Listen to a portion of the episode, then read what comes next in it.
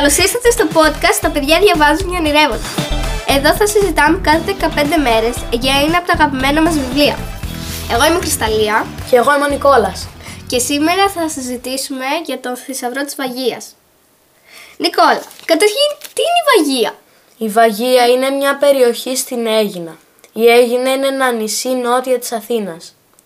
Και από ό,τι βλέπω γράφει για θησαυρό. Υπάρχει κάποιος θησαυρός και τι έχει πέτρα. Ναι, ο θησαυρός είναι 203 λίρες, ένα νόμισμα εκείνης της εποχής, που τις έκλεψε ένας Γερμανός ο Χάνς και τις έκρυψε σε μια εκκλησία. Α, Χάνς, λοιπόν. Ποιοι είναι οι πρωταγωνιστές; Οι πρωταγωνιστές είναι ο Χάνς, ο Κλού, η Νικόλ, ο Αλέξης, η Ράνια, η Σοφία και Μεγάλη. Επειδή άκουσα πολύ παράξενα ονόματα.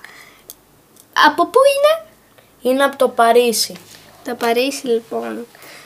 Και υπάρχουν άλλα ίδια βιβλία.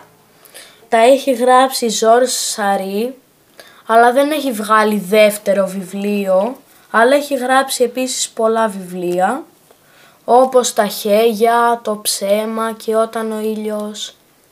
Είσαι καλός στην ανάγνωση. Ναι είμαι, θέλετε να σας διαβάσω; Διάβασε μας. Μια γνήσια περιπέτεια όπου η κυνηγή του θησαυρού εδώ δεν είναι οι μεγάλοι αλλά τα παιδιά.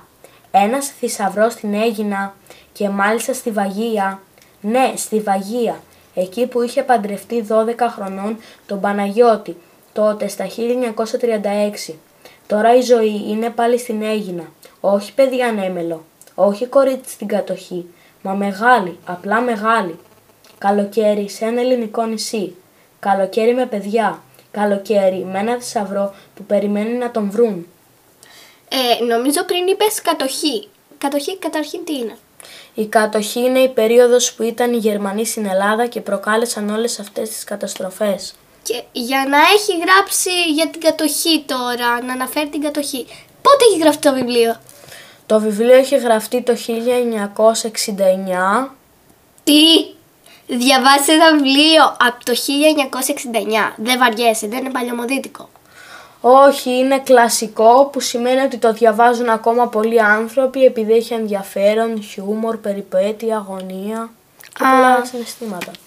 Άρα έχει χιούμορ. Μήπως ταιριάζει καλύτερα σε ένα από τα δύο φύλλα; Όχι, ταιριάζει και στα αγόρια και στα κορίτσια, αλλά οι βασικοί βασικοί πρωταγωνιστές είναι ο Κλου και ο Αλέξης, που είναι αγόρια. Εντάξει, αφού θα, ήθελα- αφού θα άρεσε και στα κορίτσια. Να σου πω, εσένα πόσο καιρό σου πήρε να το διαβάσεις; Μου πήρε να το διαβάσω τρεις μέρες. Τρεις μέρες. Συγγνώμη, αλλά το βιβλίο φαίνεται μεγάλο. Πώς μπόρεσε. Ε, διάβαζα πολύ κάθε μέρα, Γιατί πόσες σελίδες έχει; 150. Δηλαδή, Αν και θα προτιμούσα να έχει περισσότερες. σε ένα παιδί με γεμάτο πρόγραμμα και να δυσκολεύεται λίγο στην ανάγνωση, πόσες μέρες πιστεύεις ότι θα το έπαιρνε; Εξαρτάται από τι τάξη είναι. Άμα είναι Τετάρτη σαν και εμένα, ένα μήνα. Μμμ, ένα μήνα πολύ δεν είναι. Και δεν μου λες τώρα το τέλος του, ποιο- μάλλον ποιο είναι το συνέστημά σου για το βιβλίο; Το συνέστημά μου για το βιβλίο όταν το διάβαζα ήταν αγωνία και μου ερχόταν να διαβάζω περισσότερο κάθε μέρα. Αυτά.